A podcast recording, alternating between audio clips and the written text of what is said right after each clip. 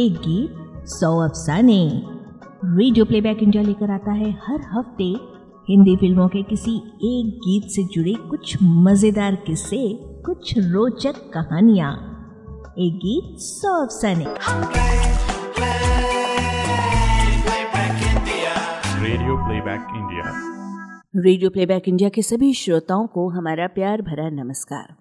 दोस्तों, हम रोज़ाना रेडियो पर, टीवी पर, कंप्यूटर पर और न जाने कहाँ कहाँ जाने कितने ही गीत सुनते हैं और गुनगुनाते हैं। ये फिल्मी नगमे हमारे साथी हैं सुख दुख के, त्योहारों के, शादी और अन्य अवसरों के, जो हमारी जिंदगियों से कुछ ऐसे जुड़े हैं कि इनके बिना हमारी ज़िंदगी बड़ी ही सूनी और बेरंग होती। पर ऐसे कितने गीत होंगे जिनके बनने की कहानियों से, उनसे जुड़े दिलचस्प किस्सों से आप अवगत होंगे? बहुत कम, है ना? तो ऐसे ही कुछ किस्से लेकर हम आते हैं रेडियो प्लेबैक इंडिया के इस साप्ताहिक कार्यक्रम, एक गीत सौ अफसाने में। तो श्रोताओं, आज की कड़ी के लिए हम जो गीत लेकर आए हैं, वो दरअसल कोई फिल्मी गीत नहीं, बल्कि एक मशहूर गैर फिल्मी नज्म है, जिसे आप सभी ने ज़रूर सुना होगा। ये दौलत भी ले लो, ये शोहरत भी ले लो। सुदर्शन फाकिर का कलाम, आवाज़ जगजीत सिंह की। हाँ जी हाँ वो कागज़ की कश्ती, वो बारिश का पानी। इतनी बार सुनी हुई ये नज्म, लेकिन क्या आपको पता है कि इस नज्म के पीछे सुदर्शन फाकिर का कैसा दर्द छुपा हुआ है?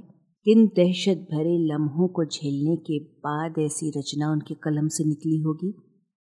आज हम इसी का ज़िक्र करेंगे और साथ में बचपन की बातें गायक जगजीत सिंह की भी, जिन्होंने इस नज्म को गाया। कैसे उनका नाम जगमोहन सिंह से बदलकर जगजीत सिंह हो गया। फ़िल्म संगीत जगत में गीतकार, संगीतकारों की ऐसी बहुत सी मशहूर जोड़ियों के बारे में तो आपको पता ही होगा।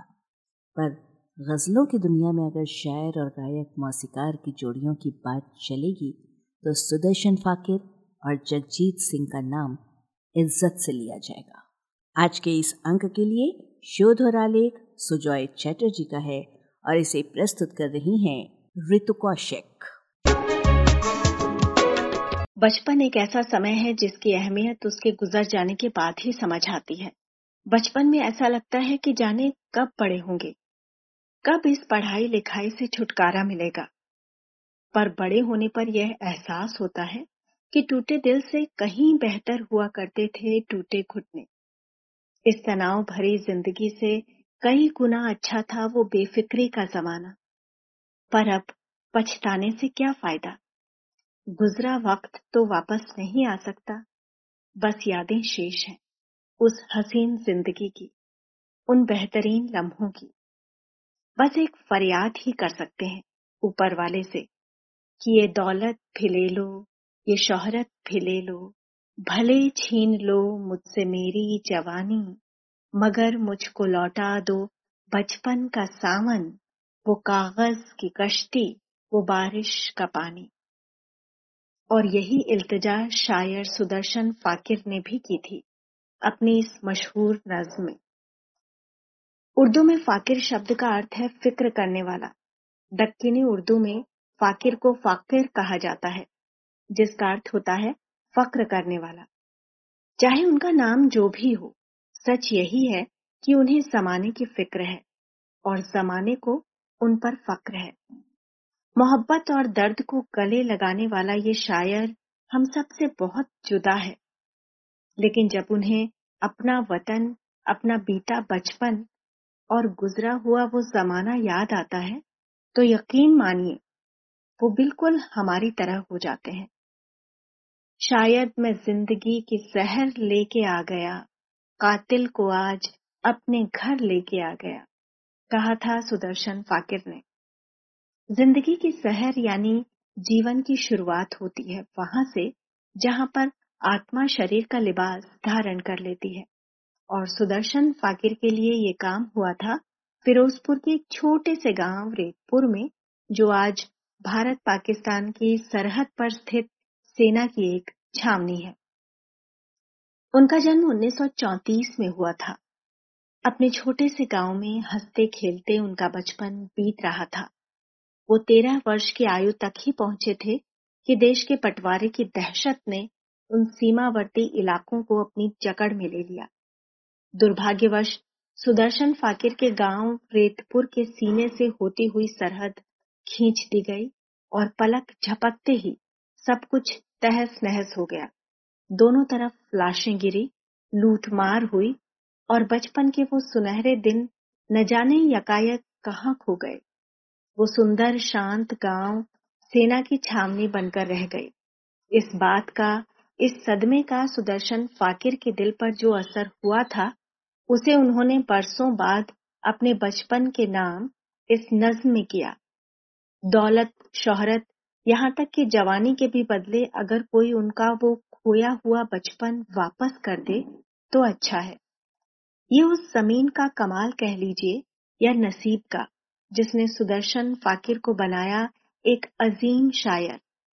फिरोजपुर से पॉलिटिकल साइंस में मास्टर डिग्री प्राप्त करने के बाद वो जलंधर आकर रेडियो से जुड़ गए। रेतपुर का नाम कैसे रेतपुर पड़ा होगा, ये तो नहीं कह सकते लेकिन रेत के टीलों का ज़िक्र फाकिर ने इस नज्म में ज़रूर किया है।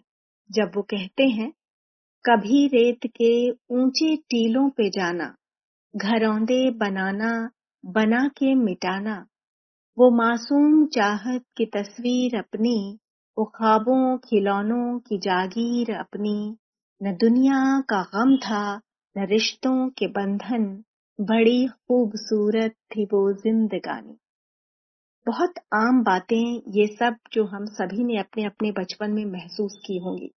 पर इतनी मासूमियत और सीधे सरल शब्दों में किसी नज्म में पिरोना हर किसी के बस की बात नहीं। एक अच्छे शायर या गीतकार की यही निशानी होती है।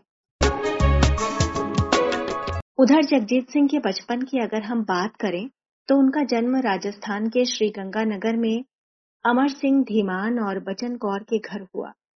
धर्म से सिख और मूलतः पंजाब के रहने वाले अमर सिंह धीमान एक सरकारी कर्मचारी थे। चार बहनों और तीन भाइयों वाले परिवार में जगजीत को घर में जीत कहकर बुलाते थे। जगजीत को पढ़ाई के लिए श्री गंगानगर के खालसा हाई स्कूल में भेजा गया और मैट्रिक के बाद वहीं पर गवर्नमेंट कॉलेज में साइंस स्ट्रीम में पढ़ाई की। उसके बाद उन्होंने आर्ट्स में बीए किया, जलंधर के डीएवी कॉलेज से। और उसके बाद हरियाणा के कुरुक्षेत्र यूनिवर्सिटी से इतिहास में एमए किया। इस तरह से जगजीत सिंह ने अपनी पढ़ाई पूरी की। आपको पता है जगजीत का नाम शुरू में जगमोहन सिंह रखा गया था। फिर एक दिन वो अपनी बहन से मिलने चूरू ज़िले के सहवा में गए थे, जहाँ नामधारी संप्रदाय के एक संत ने उनके गाय श्लोकों को सुनकर उनके बहनोई रतन सिंह को ये सुझाव दिया कि इस लड़के का नाम जगजीत कर दिया जाए, क्योंकि इसमें क्षमता है अपनी सुनहरी आवाज़ से पूरे जग को जीतने की। बस, फिर क्या था? जगमोहन सिंह बन गए जगजीत सिंह, और उन्होंने वाकई इस नाम का मान रखा, और उस संत की भविष्यवाणी सच हुई। जगजीत सिंह के पिता ने उन्हें संगीत की एबीसीडी सीखने के लिए श्री गंगानगर के स्थानीय संगीतज्ञ श्री छगन लाल शर्मा के पास भेजा। वो जगजीत के स्कूल के दिनों का जमाना था। स्कूल सुबह सात से ग्यारह बजे तक हुआ करता था।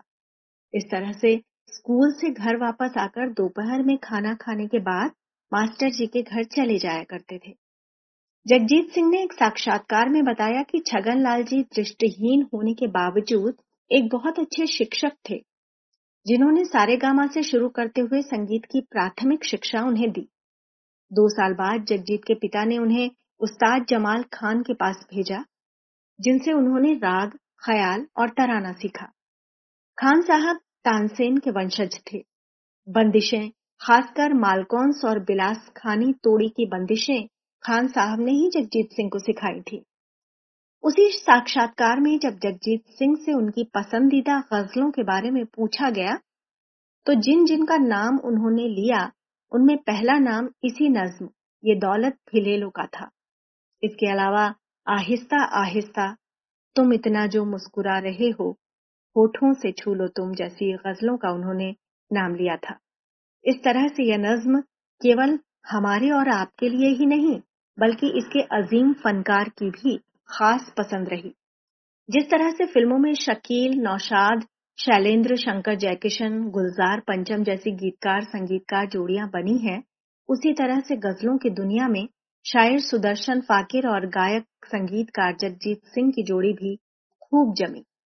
फाकिर की तमाम रचनाओं में ये नज्म जगजीत सिंह का फेवरेट नज्म है। ये उन्होंने अपने कई साक्षात्कारों में कहा। आज ना सुदर्शन फाकिर इस दुनिया में है और ना ही जगजीत सिंह। पर बचपन को याद करने का जो तरीका दोनों हमें सिखा गए हैं इस नज्म के ज़रिए। जब तक बचपन रहेगा, जब तक जवानी रहेगी जब तक बुढ़ापा रहेगा। हर पड़ाव के लोग इस नज्म को दिल से महसूस करेंगे। इस नज्म को सुनते हुए अपने बचपन को बार बार जीते रहेंगे। आज बस इतना ही। आज के इस अंक का आलेख तैयार किया सुजॉय चटर्जी ने।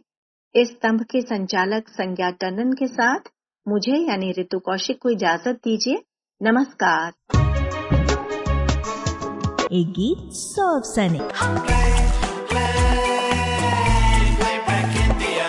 Radio Playback India.